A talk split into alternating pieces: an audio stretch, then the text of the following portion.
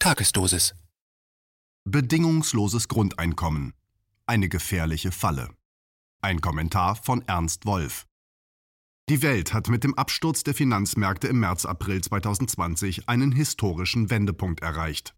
Nach dem Einbruch des Ölpreises infolge der einsetzenden Rezession konnte das globale Finanzsystem nur noch durch die Schaffung der bisher größten Geldmengen und die Senkung der Leitzinsen auf Null oder fast Null gerettet werden. Das heißt, beim nächsten Crash müssten noch größere Summen eingesetzt und die Zinsen zur Wiederankurbelung des Systems in den Negativbereich gesenkt werden. Da wir es an den Aktien-, Anleihe- und Immobilienmärkten aber bereits mit den größten Blasen aller Zeiten zu tun haben, würden diese mit Sicherheit platzen und das System endgültig zusammenbrechen lassen. Zinssenkungen in den Minusbereich wiederum wären das sichere Ende der Kreditwirtschaft und damit des klassischen Kerngeschäfts der Banken. Beide Möglichkeiten kommen deshalb nicht mehr in Frage. Doch das ist noch nicht das ganze Dilemma, vor dem die Verantwortlichen zurzeit stehen.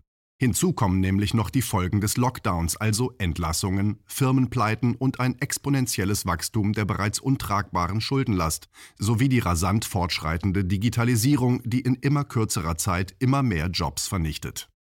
Der deshalb bevorstehende historische Einbruch am Arbeitsmarkt wird zu einem nie dagewesenen Nachfrageeinbruch führen und die Regierungen zwingen, dafür zu sorgen, dass die Menschen, die ihren Job verlieren, trotzdem weiter konsumieren.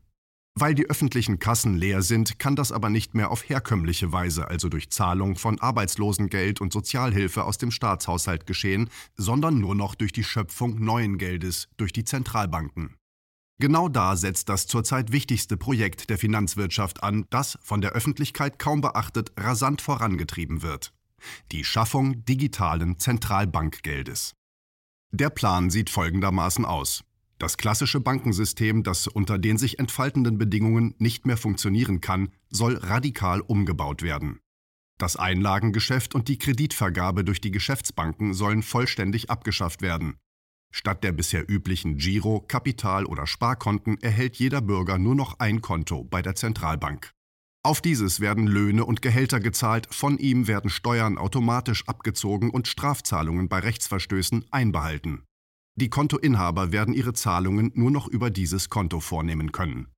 Sämtliche Transaktionen werden damit transparent und nachvollziehbar. Es handelt sich um die umfassendste Kontrolle der Bürger durch den Staat, die es je gegeben hat. Natürlich würde ein solches Vorhaben bei der Mehrheit der Bevölkerung auf erheblichen Widerstand stoßen. Um diesen zu überwinden, hat die Politik den Zentralbanken allerdings schon eine Steilvorlage geliefert. Die Folgen des Lockdowns wie auch sämtliche angeblich zur Eindämmung der Pandemie getroffenen Maßnahmen ermöglichen es nämlich, die Lawine an Firmenzusammenbrüchen und Massenentlassungen zur pandemiebedingten Corona-Krise zu erklären, an der nicht etwa die Politik, sondern eine Krankheit schuld ist. Damit eröffnet sich die historische Chance, die digitale Zentralbankwährung durch die Hintertür einzuführen. Die Politik könnte vorgeben, das durch Massenarbeitslosigkeit und Verarmung herbeigeführte Leid der Bevölkerung mit Hilfe der Zentralbanken durch das bedingungslose Grundeinkommen in Form von Zentralbankgeld lindern zu wollen und die Konteneinrichtung sowie einen Akt humanitärer Hilfe aussehen lassen. Ob es tatsächlich so kommen wird, lässt sich momentan nicht sagen. Fest steht nur, dass das gegenwärtige Geldsystem am Ende ist und es außer dem digitalen Zentralbankgeld keine realistische Möglichkeit gibt, es künstlich am Leben zu erhalten. Eine dauerhafte Lösung wäre allerdings auch das digitale Zentralbankgeld nicht, denn sobald es in der Realwirtschaft ankäme, würde es die Preise nach oben drücken und auf direktem Weg in eine schnell anziehende Inflation führen. Es dient im Grunde also auch nur dazu, die Probleme weiter hinauszuzögern, ohne sie zu lösen. Beim angeblich bedingungslosen Grundeinkommen handelt es sich also, auch wenn es von vielen wohlmeinenden Menschen gefordert wird, ganz sicher nicht um einen sozialen Fortschritt, sondern im Grunde um eine gefährliche Falle, aus der wieder herauszukommen fast unmöglich sein wird.